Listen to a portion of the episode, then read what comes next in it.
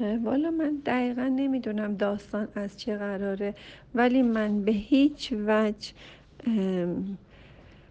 قاطی شدن خانواده ها رو و باباها رو و در جریان گذاشتن افراد غیر از دو نفر زوج و خانواده رو من قبول ندارم.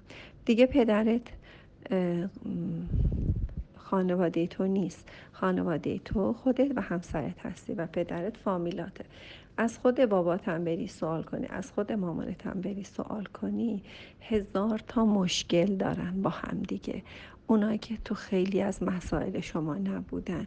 آخه کسی رو حکم قرار بدین. بله دیروز یکی از دختران می‌گفتن واسه من کلی آیه آورد که خانواده ها حکم بشن. بله خانواده ای که واقعا مشکل نداره و خودش مسائل خودش رو حل کرده باشه بیاد حکم بشه.